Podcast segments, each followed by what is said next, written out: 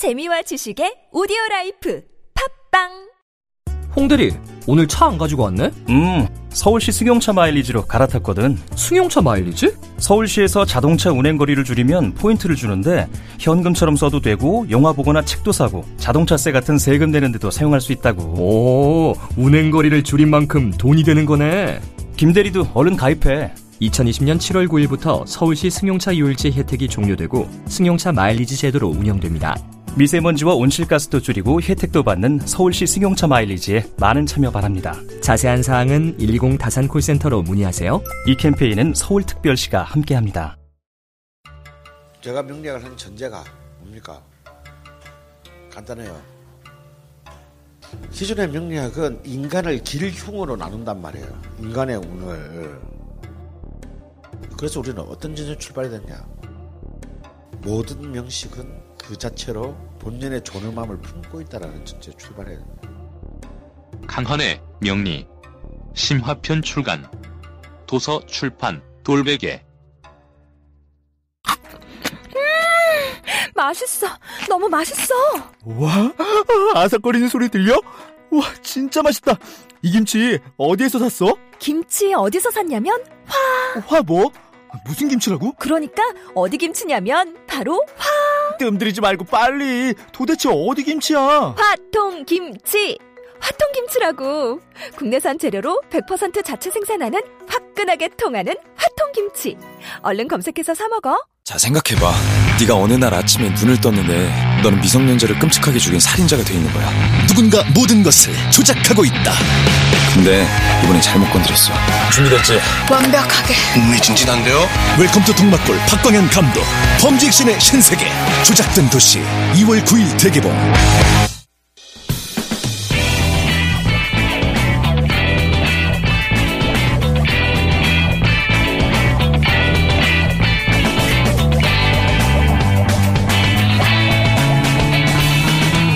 김어준의 뉴스 공장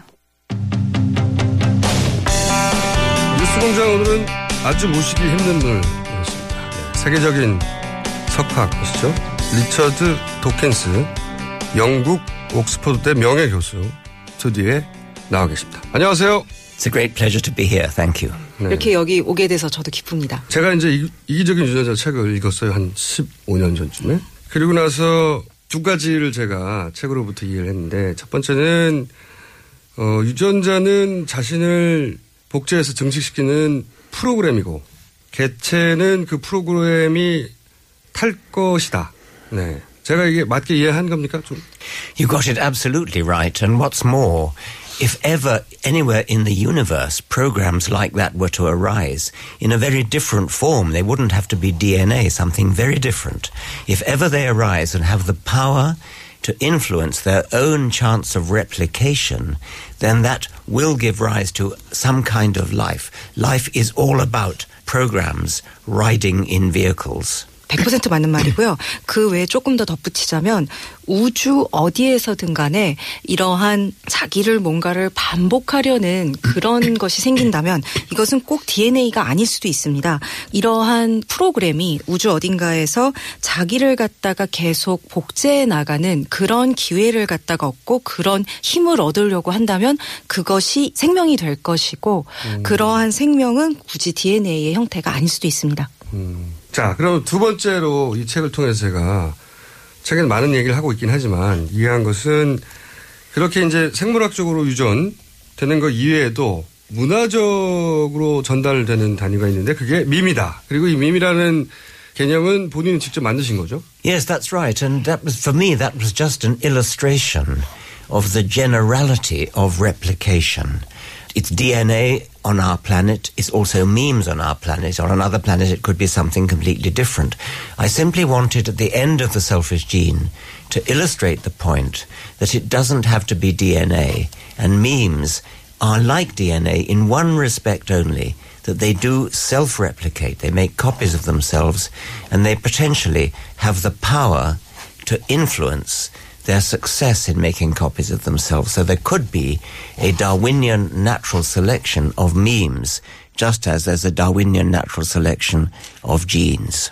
예, 그렇습니다. 그리고 제가 그 이 밈이라는 얘기를 한 것은 복제라는 것이 얼마나 일반적인 것인가. 예를 들어서 이런 다른 행사, 행성에서 이런 복제 행위가 일어나게 되면 이런 형태를 띌 수도 있다라는 그 일반적인 것을 갖다가 말씀드리기 위해서 제가 이 이기적인 유전자의 책을 그렇게 끝냈습니다. 꼭 DNA일 필요가 없다라는 거죠. 그래서 뭐든지 이게 밈도 좋고 뭐도 좋고 이렇게 자기를 복제하고 스스로 복제본을 만들어내서 그리고 이것을 운반자에 태우는 그런 형식으로 된다라는 것. 그것이 사실은 그 다윈의 자연 선택이 굳이 DNA가 아니고 진이 아니더라도 이런 형태로도 나타날 수 있다. 이런 얘기를 하고 싶었던 겁니다. 근데 저는 과학적인 포인트보다 제가 이 책을 읽으면서 인상적이었던 것은 사람한테 감정이입을 한 게 아니라 이때까지 생물학들은 대부분 사람한테 감정이입을 했단 말이죠. 근데 그 유전자의 감정이입을 했어요. 유전자 관점에서 바라본. 그러니까 사물인데 자신을 그 사물에 대입하는 능력. 이게 없으면 이런 이론이 탄생하지 않았을 것 같은데. 이게 이런 자신을 객관하는 능력이 본인이 타고난 겁니까? 아니면 과학을 통해 훈련된 겁니까? 어느 쪽이 더 큰 비중일까요? Imagination is a very important part of the scientific process, and the ability to put yourself in the position of something else uh, is part of it. I once heard the great French molecular biologist Jacques Monod say, when I'm trying to solve a problem in chemistry, I say to myself, if I was an electron, what would I do next?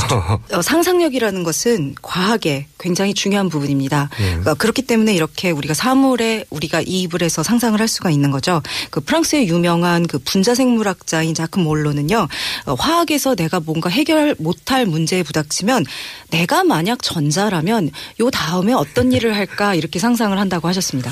Many people, many biologists are capable of saying to themselves, if I was an elephant, or if I was a lion, or if I was a fish, what would I do next?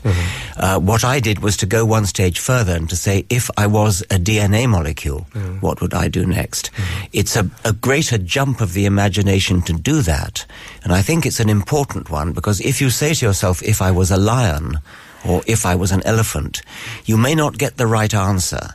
Uh, unless you put yourself in the position of the genes of the lion or the elephant. And then you do get the right answer when solving evolutionary problems. 물론 많은 생물학자들이요. 아, 내가 코끼리라면, 내가 사자라면, 내가 물고기라면 그 요 다음에 어떤 행동을 할까 이렇게 상상을 합니다. 저는 여기서 하나 더 나아가서 내가 DNA 분자라면 어떤 생각을 할까, 어떤 행동을 할까 이렇게 상상을 한 겁니다. 사실 이것은 굉장히 중요한 도약입니다.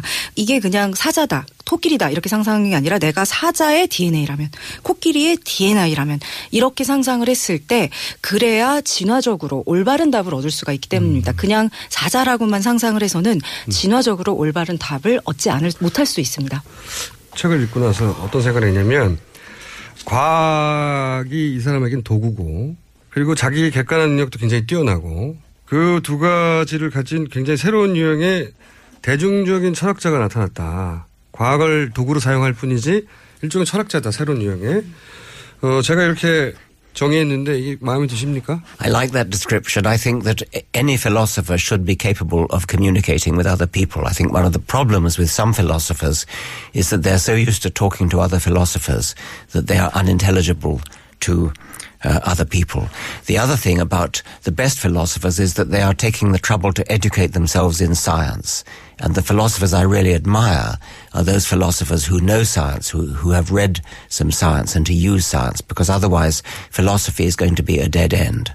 그래서 저는 그 철학자라면 누구나 다른 사람과 소통하는 것을 배워야만 할 필요가 있다고 생각합니다. 어떤 철학자 같은 경우는 다른 철학자하고만 얘기를 하느라 전혀 알아들을 수 없는 얘기로 하는데 그것은 저는 좋은 철학자가 아니라고 생각합니다. 그리고 또 저는 또 최고의 철학자라면 반드시 과학에 대해서 배우고 과학의 언어를 사용하도록 스스로 교육할 의무가 있다고 생각합니다. 이 과학을 알고 이용할 줄 모르는 것이라면 그렇게 된다면 철학은 그 미래가 없습니다. 자, 그리고 대중적으로 두 번째로 큰 영향을 끼친 책이 뭐냐면 만들어진 신. 예.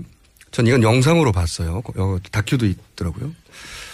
저도 이제 개인적으로 무신론자인데 제가 무신론자가 된 거는 건방지게도 10대 시절에 어, 신이 정말 있나? 이렇게 의심만 해도 신이 벌을 할 거다라고 하는 이제 교리를 접하고 나서 이게 무섭긴 무서워요. 근데 이게 너무 부당하지 않냐. 의심만 해도 벌을 주면 벌 준다고 항복을 하면 너무 비겁한 거 아니냐. 여기서부터 사실 출발했거든요. 네, 제가 무신 논자가 된 건. 본인은 어떻게 무신 논자가 된 겁니까? I'm not surprised to hear that you are an atheist because you're obviously a very intelligent man. So I would expect that. um, and of course, you're absolutely right that for a God to punish somebody simply for not believing in him, I mean, what a ridiculous reason to punish somebody. You could maybe punish somebody for being a bad person or being a not a good person, being an unkind person.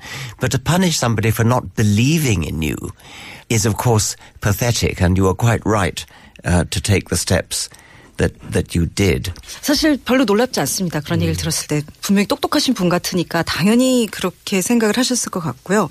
말이 안 되는 겁니다. 그러니까 믿지 않는다고 벌을 받는다. 나쁜 사람이라서 벌을 주고 친절하지 않은 사람이라서 벌을 주고 좋지 않은 사람이라서 벌을 주면 몰라도 신의 존재를 믿지 않는다. 그 참 불쌍한 얘기입니다. 어떻게 들어보면 그래서 말도 안 되는 거고요. I suppose my first steps, you asked me about that. Um, well, when I first realized that there are lots of different religions and they can't all be true, that was one step. But for me, the main thing I think was that my remaining vestige of religious belief came from my knowledge as a biologist of how complicated the world is, the, the world of life, how complicated life is. And I thought that needed a designer. And then when I realized that it did not need a designer, when I realized in my mm. teens that Darwinian natural selection was a far better theory to explain the complexity of life, that was when I finally shed my last remaining religious belief. 저한테 이제 그런 이제 무신론자가 된 계기가 있다면 일단 처음은 세상에 이렇게 종교가 많은데 그것이 다 진리일 수는 없을 거다라는 거고요.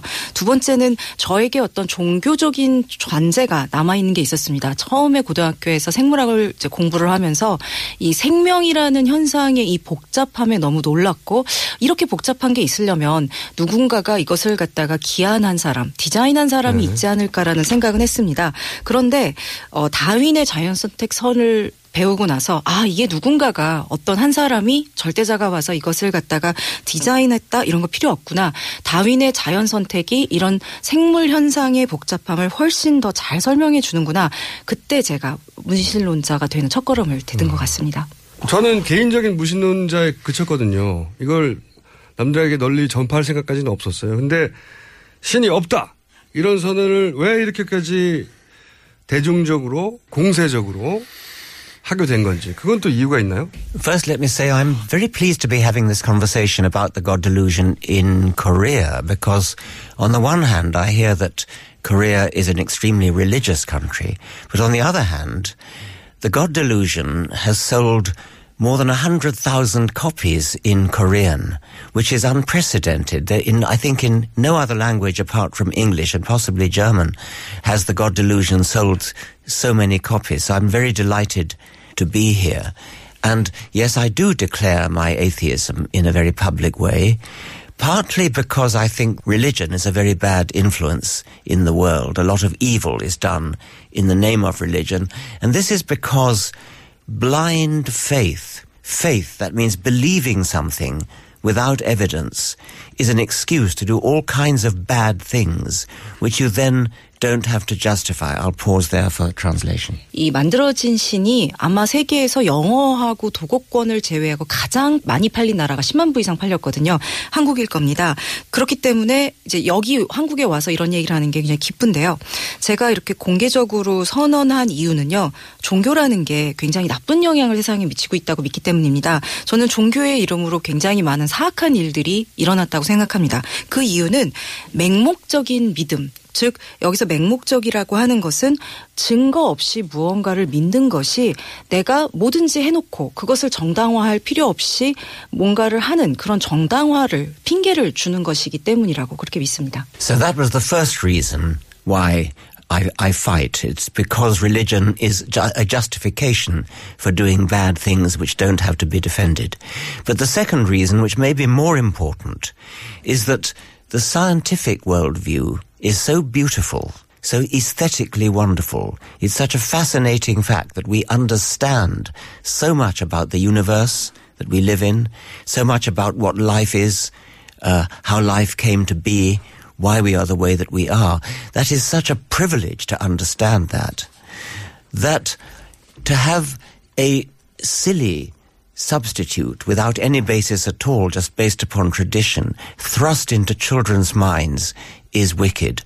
I'm sorry for children who are brought up believing falsehoods when the truth is so wonderful and the truth increasingly is becoming known through science. We are privileged to live in the 21st century when so much is known and it's a shame to bring children up deprived of that knowledge. 그러나 이거보다 더 중요한 두 번째 이유는요. 이 과학을 통해서 보는 이 세상은 좀 너무나 아름답고 너무나 매혹적이고 미학적으로 너무나 뛰어납니다. 이런 과학을 통해 우리가 얻을 수 있는 우주에 대한 이해, 인생에 대한 이해, 우리라는 것은 나라는 것은 어떤 존재인가에 대한 그런 이해가 그걸 사실은 배울 수 있다는 건 정말 굉장히 특별한 특권입니다. 그런데 어린이들이 이런 특권을 누리지 못하고 여기에 굉장히 실없는 대체물에 이렇게 어, 농락당하면서 자라야 한다라는 게 저는 굉장히 사악하고 슬픈 일이라고 생각을 하고요. 그래서 어린이들이 이런 거 대신에 과학을 통해서 우리가 알 수 있는 경이로움을 느끼고 경험하고 자랐으면 한다고 저는 생각합니다. 저는 저희가 21세기에 태어나서 이렇게 경이로움을 보여줄 수 있는 그런 것 진리를 드러내주는 과학에 접하면서 살고 있는 게 특별한 거고요. 많은 어린이들이 좀더 이것을 같이 나누고 경험하면서 살 수 있었으면 좋겠습니다. 근데 전 종교가 이것을 방해한다고 믿습니다. 음, 종교적 주제는 얘기하다 보면 끝이 없기 때문에 오늘은 어, 여기까지만 얘기를 하고 더 궁금하신 분들은 이 책을 읽어보시면 됩니다. 네. 그런데 이제 자서전을 쓰셨어요. 한국에 오신 건 자서전 때문인데 이게 이제 좀 궁금했어요. 사람들한테 어, 줄 메시지가 따로 있는 것인가? 아니면은 어, 유전자에 탈 것으로 이제 거의 생명이 죄송합니다만 다해가 막바지 라스트 스테이지이기 때문에 이게 흔적을 남겨야 되겠다 이거가 아니면은 출판사 다음 책을 내라고 하는 압력 때문인가 이게 궁금합니다. It's a bit of all those things. when when when you're getting older, it's quite a natural thing to to to to, to want to write down your experiences. I've had uh, a very a, a, very good life in which lots of funny things have happened to me, and I like to share those those funny things. I, I like to think that both volumes of my memoir, both An Appetite for Wonder and Brief Candle in the Dark, are filled with really quite funny stories about people that I've known. Some of them famous, some of them not famous. Another reason for writing the memoir when I did is that my mother is still alive. She's a hundred years old now, mm-hmm. and uh, her memory for the things that happened long ago is very good. And so I was able to tap her memory uh. and almost interview her about my childhood. and uh, parts of the first memoir, parts of An Appetite for Wonder, are actually transcripts of her own diaries. So there was a combination of reasons for doing it, and I'm glad I've done it. Well, I wouldn't call it pressure, but they were quite agreeable to the idea. 아마 그 지금 말씀하신 이유가 조금 다 아마 맞는 것 같습니다. 그래서 아마도 나이가 들어가면서 내 경험을 한번 적어보고 싶다라는 생각이 드는 건 좀 자연스러운 것 같고요. 사실 저는 인생에 참 재밌는 일이 많았습니다. 웃긴 일도 많고요. 그래서 그 제가 이제 자서전이 두 권으로 돼 있는데 두 권 다 제가 겪었던 많은 재미있는 일화들 또 많은 만났던 유명한 사람도 있고 유명하지 않은 사람들과 겪었던 재미있는 일들을 이제 많이 좀 적었습니다. 그리고 또 한 가지 이유는요. 제 어머니가 아직 100세십니다. 근데 아직 살아 계세요. 아직 기억력이 아주 좋으십니다. 그래서 사실은 일권 같은 경우는요. 거의 제가 어머니에게 제 어린 시절에 대해서 어머니가 기억하는 바를 인터뷰한 거 그리고 어머니의 일기장을 갖다가 옮긴 거 그런 것에 가깝습니다. 그리고 저는 압력이라고까지는 얘기를 안 하고요. 출판사가 그런 그런 이제 아이디어를 냈을 때 제가 동의를 한 거죠. 근데 이제 그 제가 어, 써오신 책을 보면서 무슨 생각을 했냐면 아, 이런 책을 쓴 사람이 정치에 관심이 있을 리가 없을 리가 없다. 그래서 제가 여쭤보고 싶은데 최근에 이제 트럼프가 당선됐고 위대한 미국을 만들겠다고 했는데 혹시 여기에 대해서 코멘트 하실 게 있는지요? Donald Trump is a vain, blustering, illiterate barbarian. He's never read a book in his life. 그 도널드 트럼프는요 허영에 가득 차고 헛소리나 짓거리고 아마 글도 못 읽는 야만인일 겁니다. 아마 평생에 책 한 권도 안 읽어봤을 거라고 제가 장담할 수 있습니다. He talks about making America great. America was pretty great before he came along. It's go- going to become a lot less great by the time he's finished with it. In many ways, democracy had the seeds of its own destruction built into it. So far, American democracy survived pretty well. But this is going to be a crisis. It was always possible that the democratic process would yield a president totally and utterly unfit for the job. No qualifications for the job, quite the contrary, the reverse. The point has been made that if you want, if you're going to have an operation, you want to have a surgeon who is qualified in anatomy and in surgery and who knows what he's doing. If you're going to get in an airliner, you want to have a pilot with many hours flying experience who knows how to fly a plane. Democracy is capable of delivering the equivalent of a surgeon who has never touched a scalpel in his life or a pilot who has never touched the controls of a plane in his life. Worse, Donald Trump is a malign, malevolent, vain, prejudiced man who is worse than incompetent. He is a disaster and we can only hope that America and the world survives. He is a, a climate change denier. He's a racist. He's a sexist, misogynist, and the only hope I think for the for the moment is that he will be impeached. However, his his vice president uh, is in some ways even worse. His his vice president is a creationist, which Trump probably isn't. But at least the vice president knows how politics works and knows how a country is run. 미국을 뭐 위대하게 만든다. 미국 도널드 트럼프 전에 상당히 위대했어요. 근데 아마 도널드 트럼프가 나갈 때쯤이면 아마 훨씬 덜 위대할 겁니다. 민주주의에는 이 안에 그 안에 늘 이런 자멸의 시가 있습니다. 근데 지금까지는 그걸 잘 피해서 살아왔는데 이거 지금 확실히 위기인 것은 맞습니다. 그 민주주의에는요 늘 전혀 완전히 철저히 자격을 갖추지 않은 그런 대통령을 늘 뽑을 수 있는 그 위험이 민주주의라는 절차에 늘 있기는 합니다. 어, 근데 우리가 수술을 받을 때는요, 그 우리가 수술할 의사가 자격을 갖춘 해부도 좀 알고 해부학도 잘 알고 수술하는 방법도 잘하는 그런 의사가 해주길 원하고 우리가 비행기를 타면 우리 비행기를 조종하는 사람이 비행기에 대해서 잘 조종할 줄 아는 사람을 하기를 원합니다. 그러나 민주주의에서는요, 칼 한 번 만져보지 않고 조종관 한 번 건드려보지 않은 그런 의사나 그런 조종사가 나올 확률이 늘 그 안에 상존을 합니다. 그런데 트럼프는 이거보다 더 나빠요. 무능한 거를 넘어서서 허영과 악의에 가득 차 있습니다. 그래서 정말 재앙이라서 저는 지금 미국과 세계가 도람, 도널드 트럼프를 살아남을 수 있을까 걱정을 합니다. 지구 온난화도 지금 부정하고 있고 그 여성을 혐오하고 있고 인종 차별주의자고요. 유일한 희망은요 탄핵밖에 없지 않을까 생각을 합니다. 사실 지금 부통령은 어떤 면에서는 더 나쁩니다. 창조주의자거든요. 그러나 적어도 국가가 어떻게 운영을 해야 되는지 정치라는 이게 어떻게 되는지 거기에 대해서는 좀 아는 사람입니다. 탄핵만이 유일한 희망이 아닐까 합니다. 그 영국의 브렉시트 있잖아요. 그게 도대체 어떻게 된 일인지 경제학자의 해석은 제가 많이 들어봤어요. 근데 진화 생물학자의 관점에서 영국인들이 최근에 왜 이러는지 설명 좀 해주세요. I think you should listen to economists and not evolutionary biologists on this on this topic, and that's really part of the problem. That David Cameron, in his vanity, decided that he could win this, and he decided to hand over to the British people, who on the whole know nothing about economics, a, a very important constitutional change i- of immense complexity. You cannot take a decision about something so complex as leaving the European Union unless you know a lot about economics, a lot about history, a lot about politics. It is a major constitutional change, and as such, one would normally expect something like a two-thirds majority rather than a, a simple majority. Cameron went for a simple majority because he was vain enough to think that he would win anyway. 이 질문은 진짜 경제학자한테 하시는 게 맞는 것 같습니다.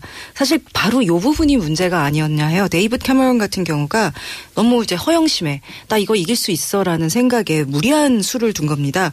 사실은 EU를 떠난다는 결정은요 굉장히 복잡한 여러 가지 것들을 고려야만 하는 그런 결정인데 이것을 일반 영국 사람들이 일반 시민들이 할 거다 따라줄 거다라는 아주 그 터무니없는 생각을 한 겁니다. 그런데 이것이 EU를 떠나는 것 같은 문제는 경제적으로, 역사적으로, 정치적으로 굉장히 큰 사실은 중요한 의미를 가집니다. 그래서 이걸 이해를 할, 해야만 제대로 된 결정을 내릴 수 있는데도 이것을 갖다가 어, 난 할 수 있어. 이거 사람들이 해줄 거야라고 허영심에 믿은 게 큰 잘못이고요. 두 번째는 이것이 엄청난 헌법적인 영국의 변화를 갖고 옵니다. 그랬으면은 이게 국민투표가 그 3분의 2가 찬성하는 걸로 해야 되는데 그냥 단순한 다수결 반 50% 이렇게 한 것도 그것도 또 역시 저는 카메론이 너무 이것을 우습게 본 본인의 허영에서 나 그래도 이길 수 있다 이렇게 생각한 데서 온 결과라고 생각을 합니다. 알겠습니다. 이제 알파고 같은 인공지능이 나왔어요. 이게 이기적인 유전자 이론을 바꿀 만한 사건인지 그리고 사람 인류가 진화해가는 특징을 바꿀 만한 등장인지 이론이 바뀌냐 아니면 더 나아가서 진화적 특징이 바뀌냐 어떻게 보세요? Well, artificial intelligence fascinated me for a very long time, ever since I first started reading about it, I suppose in the 1960s, a long time ago. It hasn't progressed quite as fast as some people thought it would. In particular fields it has, like chess and Go, but the more general field of interacting with the world at large, I think it's probably true to say that no artificial intelligence program can yet pass a very thoroughgoing Turing test, the test of whether you can fool a, a human being into thinking he's talking to another human being as opposed to a machine. I'll pause for the moment. Okay. 그래서 사실 인공지능이란 문제는 오랫동안 저를 이제 매혹시킨 주제 중에 하나였습니다. 그게 이제 1960년대 처음 여기에 대한 얘기가 나왔는데 그때부터 굉장히 관심이 있었는데요. 사실 생각만큼 이게 빨리 진행되진 않았습니다. 물론 이제 체스나 바둑 같은 분야에서는 상당히 이제 이루어졌지만 좀 더 일반적으로 이 세상과 널리 소통해야 하는 이런 분야에서의 그 이런 인공지능의 발달은 글쎄요 저는 이런 그 튜링 테스트 그래서 지금 사람한테 이렇게 테스트 를 했을 때 내가 지금 그냥 완전히 사람하고 하고 있다 아, 기계랑 지금 하는 게 아닌구나 이럴 만큼 사람을 속일 수 있을 만큼의 그 테스트를 아직 통과한 수준은 아니라고 봅니다. There are respected scientists such as Stephen Hawking and respected individuals such as Elon Musk who are very worried about AI and who feel that in the future artificial machines, robots, computer programs may become so powerful and so human-like that they may be able to usurp human functions more and more completely and, eventually human beings may become redundant and unnecessary except as slaves to manufacture uh, more computers and robots. I don't know what I think about that. Uh, I think perhaps slightly facetiously, I might wonder whether a world dominated by robots might be a better world to live in than a world dominated by human beings as we now are. 사실 지금 이제 그 유명한 과학자 스티븐 호킹 같은 분이나 그 일란 마스크 같은 사람들 존경받는 사람들이죠 걱정을 합니다. 그래서 이 AI가 지배하는 로봇이 지배하는 세상이 됐을 때 그 이런 인간 기능들이 인간 사회가 전복되고 인간이 필요 없어져서 단지 더 많은 기계를 생산하는 것 외에는 아무 일도 하지 못하는 노예가 기계의 노예가 되지 않을까 그렇게 이제 생각을 하는데요. 어, 저는 글쎄요 어쩌면 그렇게 로봇이 지배하는 세상이 꼭 지금보다 나쁠 것인가 그런 새 생각을 하기도 합니다. And whether you regard it as an evolutionary progression or not, it is an, an interesting science fiction speculation that at some future date uh, there, there may be a world completely populated by silicon creatures who look back to a kind of dawn age when there were soft, squishy, wet, carbon-based life forms who created them. Maybe the world will be a better place by then. Maybe these robots will look back on a major change in the evolutionary process which took place somewhere around our present. 이렇게 가는 게 어떤 진화적으로 진본지 앞으로 가는 건지 아닌지는 모르겠지만요. 한번 저희가 그 SF적인 상상은 해볼 수 있을 것 같습니다. 먼 훌란 미래에 그 실리콘을 기반으로 한 생명체가 먼 이제 과거의 역사를 되돌아보며 아 역사의 여명에 이런 시대가 있었지. 옛날에 이 탄소를 기반으로 하고 끈적거리고 이렇게 꿀렁꿀렁하고 이런 생명체가 있었다가 어느 순간에 이런 굉장히 진화의 도약이 있었던 때가 있었어. 이렇게 회상을 하는 어쩌면 그때가 지금 저희 21세기가 아닐지 한 생각은 해봅니다. 그리고 이제 이 방송을 이제 듣고 나서 아 그 사 자서전을 살까 말까 망설일 수 있잖아요. 그런 사람들한테 딱 한마디 들려주고 싶다면 뭐라고 하시겠어요? I've written some 14 books. Uh, most of them are about evolution. Most of them are about science. One of them is about religion. Uh, all of them, I like to think, value truth. All of them speak to the reader. All of them, in all of them, I've attempted to put myself in the position of the reader so that the reader really understands what's on the page. I like to say to myself, what might the reader misunderstand here? How can I change the words so that the reader will understand? How can I change the words so that the reader will be inspired? I try to write in a poetic way as well as in a scientific way. I think it's possible for science to be great poetry. I would like to think that one day a scientist might win the Nobel Prize for Literature. 제가 지금까지 14권의 책을 썼습니다. 이제 한 권만 빼고 종교에 대한 거 한번 다 진화하고 과학에 대한 책이긴 한데요. 저는 이 모든 책을 쓰면서 진리라는 것을 갖다 귀중히 여겼고 또 독자의 입장에서 쓰려고 노력했다고 말씀드릴 수 있을 것 같습니다. 늘 독자의 입장에서 쓰면서 내가 이 말을 쓰면 혹시 독자가 오해를 일어날 오해를 할 수가 있는데 어떻게 하면 내가 그 어떻게 글을 쓰면 독자한테 그런 오해를 갖다가 안 하게 해줄 수 있을까? 또 어떻게 글을 쓰면 내가 독자한테 이렇게 영감을 줄 수 있을까 이렇게 고민을 하면서 썼습니다. 저는 그 이게 과학이긴 하지만요 시적으로 쓰려고 노력을 했습니다. 저는 언젠가 과학이 위대한 시가 될 수 있고 또 언젠가 과학자가 어 이런 그 노벨 문학상을 탈 수 있을 날이 올 수 있을 거라고 믿습니다. 첫 번째 노벨 문학상을 타는 과학자가 되시길 이 탈 것의 수명이 다하기 전에 어, 바라면서 오늘 말씀 되게 감사했습니다.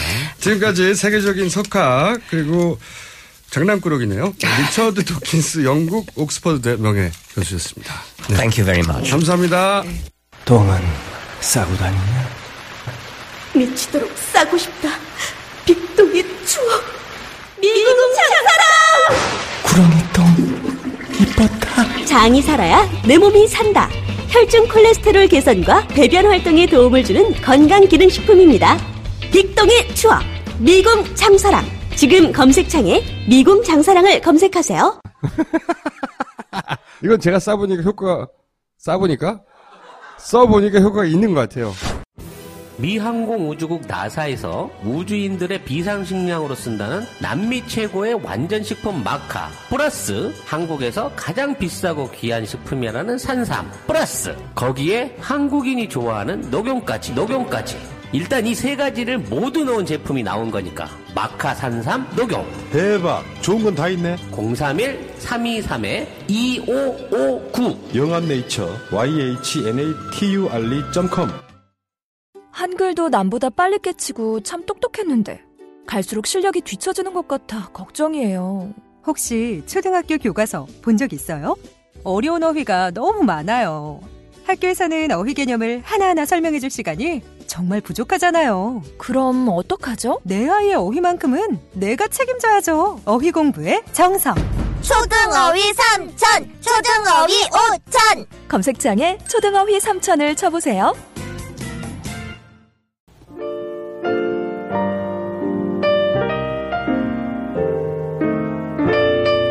불친절한 AS. 네.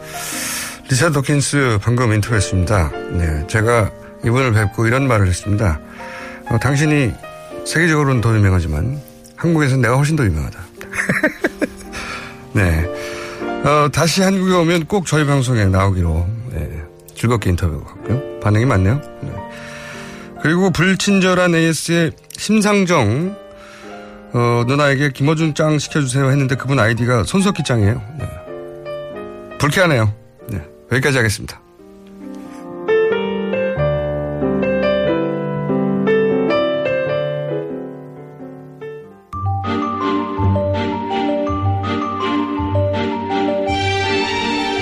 자, 뉴스에 나오지 않는 진짜 뉴스를 표방하나 크게 성공한 적은 없습니다, 최근에. 하어영의 off the record. 하어영 기자 나오셨습니다. 안녕하세요. 네, 안녕하세요. 한겨레 하어영 기자입니다. 네. 한, 어, 설을 전후해서 가장 열심히 정치권에서 움직인 것은 어디입니까? 역시 국민의당이죠. 국민의당. 민주당은 이제 구도가 정해졌고, 예. 네, 경선으로 들어가 주요 후보군도 나왔고, 그리고 새누리당은 설 지나면 놀라운 인물이 나온다고 했는데, 아직은 놀라운 인물이 누군지 짐작만 가고 있어요. 새누리당에서는.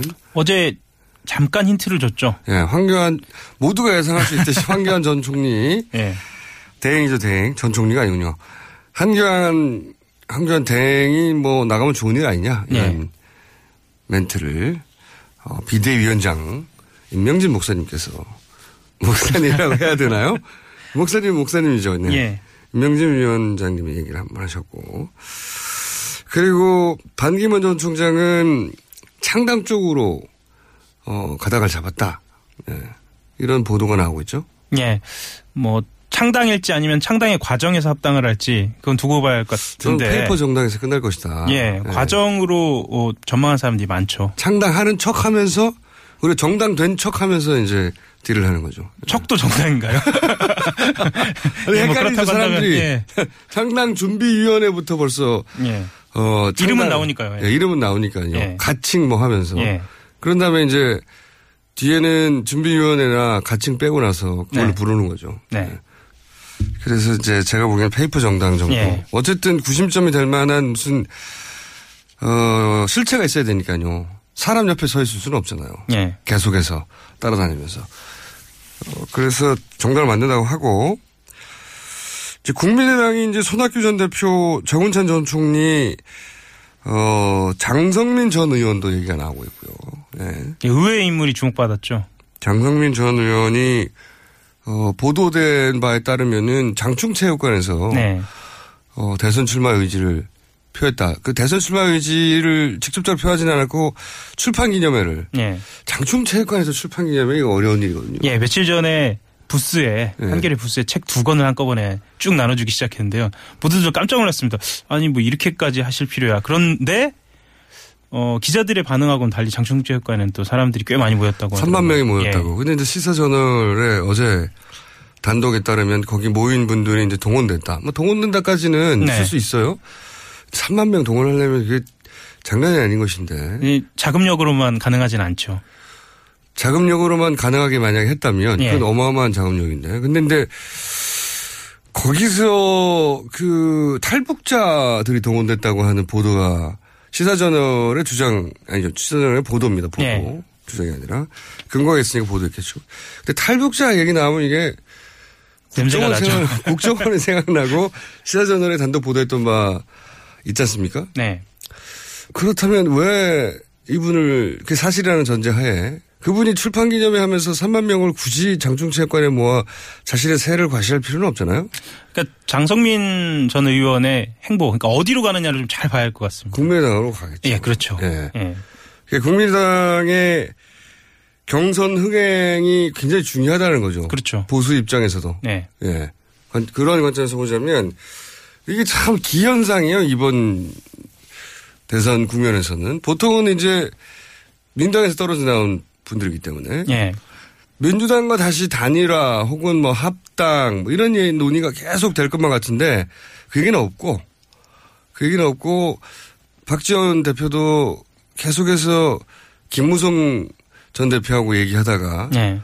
어 논란이 됐었고 이번에도 끊임없이 반기문 전 총장 측에서도 그렇고 국민의당과 어떻게 해보겠다고 하는 예. 지금까지는 없었던 보수가 어, 국민의당을 계속 챙기는 네. 기현상입니다. 대단히. 그러니까 최대한 시간을 벌면서 극적 효과를 노리는 것 같아요. 박지원 대표 같은 경우에는 지금 셔터를 내렸다는 말 수없이 하고 있거든요. 네. 근데 그 셔터가 얼만큼 내려졌는지 그리고 잠궜는지 다시 올려줄 수 있는지는 좀 두고 봐야 할 것 같은데 열쇠를 기자들- 잠궈도 그렇죠. 열수 있는데 예. 얼만큼 내렸는지 말을 거의 내렸다라고 표현하니까. 그렇죠. 예. 이거 빼고만이 들어갈 수는 있을 것 같은 느낌은 상- 항상 주죠. 다시 올리면 되죠. 셔터야. 그래서 극적 효과를 노리, 노리는 수가 아니냐. 뭐 기자들은 또 그렇게 보고 있습니다. 어, 그것도 있는 것 같고, 자기 존재감을 드러내는 것이거든요. 그렇죠. 예. 예. 당신이 뭐, 지지율이 높다고 해서 우리가 들러리 쓸 생각은 없다. 이런 얘기도 되는 거죠. 그 벌써 1년이 좀 넘었는데요. 그 목포 가면서 박지원 대표하고 한 이야기 중에 하나는 본인이 절대 호남 민심에 반하는 그 행보를 하지 않겠다라고 얘기를 했거든요. 왜냐하면 반- 바- 어, 본인 스스로는 자기의 마지막 뭐랄까요 정치를 마무리할 수 있는 공간이 호남이기 때문에 그럼 호남의 민심이 어떻게 움직이느냐를 볼 때 지금 정권 교체고요. 그거를 고려할 때는 반기문 총장하고 지금 손을 잡을 수는 없는 상태인 거죠. 예. 그, 그러니까 거꾸로 반기문 총장 밑으로 들어갈 수는 없지만 반기문 당신이 국민의당이라는 플랫폼에 오면 받아주겠다. 네. 근데 지금 반기문 전 총장이 그럴 지금 사이즈는 아니고. 그렇죠. 예. 그리고 그렇게 갔다가는 어, 보수의 표가 떨어날, 떨어져 나갈 거라 하는 반기문 전 총장의 두려움도 있는 것이고요. 네. 그럼에도 불구하고 이제 완전히 결별 혹은 다시는 붙을 일이 없다. 저는 그건 아니라고 보는 게 보수 진영의 후보들이 가지고 있는 큰 한계는 현재 박근혜 정권을 탄생시켰다고 하는 거의 이번 대선 국면에서는 원죄에 가까운 네. 어 그래서 이제 새누리당이다 당이든 바른정당이든 지지율이 안 나오잖아요. 네. 근데 반기문 전 총장도 그렇게 보수 진영하고만 손을 잡아버리면 그것은 정권 교체냐 아니냐의 프레임 속에서 아니다로 판가름이 나버리잖아요. 그러니까 어 다만 이제 새누리당 의원들이나 바른정당 의원들을 보면 겉으로는 본인들이 뭐 전망이 없다, 희망이 없다라고 얘기를 하고 어떤 분들은 어 밥자리에서 어, 질서 있는 패배 뭐 이런 이야기도 하거든요. 그런데 네. 그게 그렇게 말은 하면서 그게 진심을 전혀 보여지질 않아요. 정치인은 지지율이 5%만 나와도 자기가 이긴다고 생각하는. 예, 오히려 질서 있게 판을 키워서 네. 어 지금 현재 본인들이 끌어안을 수 있는 모든 사람들을 다 끌어 끌어안는 그런 판지집기를 지금 노리고 있는 걸로 다들 생각을 하거든요. 근데 이제 자기들 힘만으로 부족하고 네. 거기에 아 이것이 이 사람하고 붙으면 이것이 정권 교체인가 아닌가 헷갈리게 하는 역할을 할 수 있는 유일한 정당 혹은 인물이 국민의당이기 때문에 국민의당을 끊임없이 이제 이 변수를 놓고 있는 거죠 이분들이 끌어들일. 그러니까 국민의당이 지금 선전을 하는 거는 그 바른정당하고 새누리당한테도 전혀 나쁜 상황이 아니라고 본인들도 생각하고 있어요. 당연하죠. 그래서 이제 국민의당이 거꾸로 손을 내밀어서 어, 이쪽 진영의 후보, 예를 들어 반기문 전 사무총장 후보의 손을 내밀어 손을 맞잡고 반기문 전 총장 당시는 어, 10년 동안 국제외교만 맡았으니까 외치를 맡으시오. 네. 어, 대통령, 이원 집정부제나 이제 분권형 대통령 얘기 많이 나잖아요. 그리고 나는 그러면 총리를 맡겠어. 그래서 이제 반기문만 뽑으면 안철수가 따라온다든가 안철수를 뽑으면 반기문이 따라온다든가 원 플러스 원 전략이라고 계속 제가 표현하는데 그 대선 전략이 기본적으로 있다고 봅니다. 그러니까 지금 여권에서도 전략 두 가지가 어 뭐랄까요 양립하는 것 같은데 하나는 황교안 전 총, 아, 황교안 총리로 가자라는 쪽이 있고 다른 한쪽은 말씀하셨던 것처럼 안철수랑 카드 있지 않느냐라고 어 하는 그 두 가지가 지금 대립되고 있는 상황이 아닌가. 황교안 전 총리 단독으로 집권이 가능하겠는가. 인기가 아무리 올라간다 한들 그 새누리당의 지지율이 아무리 못해서 10% 선을 유지하는 것처럼 하지만 지지율이 올라오지는 않는 것처럼 그렇죠. 황교안 전 총리도 10%까지는 갈 수 있는데 과연 그걸 뚫고 넘어갈 수 있느냐. 이런 고민이 있을 테니까 누군가 손을 잡아야 된다는 생각 계속 할 거야 뭐. 그렇죠. 정지석 원내대표 같은 경우에는 어제 페이스북에다가 어, 황교안 총리가 지금 본인이 출마한다고 하는 것은 말이 안 된다. 엄청나게 그 어찌 보면 좀 본인이 사표 내고 본인이 수리하는 거죠. 예, 예, 예. 그렇게 예, 강하게 반대를 했거든요. 예. 여기에 조심스럽게 좋아요를 누른 사람이 박지원 대표입니다. 예, 아무도 아마 그 명단은 들여다보지 못했을 거예요. 근데 기자들이 또 꼼꼼하게 들여다보니까 좋아요 명단을 쭉 보니까 박지원 대표가 있더라고요. 황교안 전 총리가 아니라 자꾸 둘 다 전 총리라고 하는데 머릿속에 이미 전 총리인 거죠. 황교안 대행이 나올 경우 본인들이 그리는 그림이 흐트러질 거라고 생각하는 분들이 지금 이- 이런 얘기를 하는 거죠. 예. 정진석 전 원내대표는 반기문 맨 아닙니까? 그렇죠. 예. 그리고 이제 박지원 대표도 안철수하고 이렇게 그림을 반기문 정도 그림 혹은 다른 분하고 그림을 그려야 되는데 이게 갑자기 어, 황교안 대행이 나와버리면 그림이 달라지니까요. 그렇죠. 예. 그래서 그림이 흐트러지는 걸 싫어하는 거죠, 서로들. 그렇죠. 그래서 이제 아래로 손을 맞잡았는데 살짝 들킨 뭐 이런 그런 상황이었습니다. 어제는. 네. 자, 오늘도 역시 딱히 취재해온 특별한 뉴스는 없었습니다. 한결의 허영 기자였습니다. 감사합니다.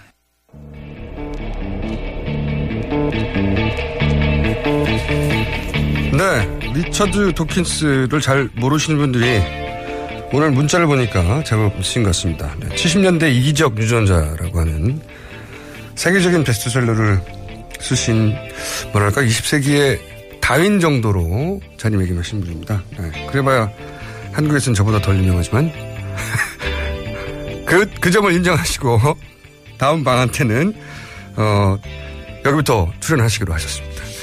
김어준이었습니다. 내일 다시 뵙겠습니다. 안녕.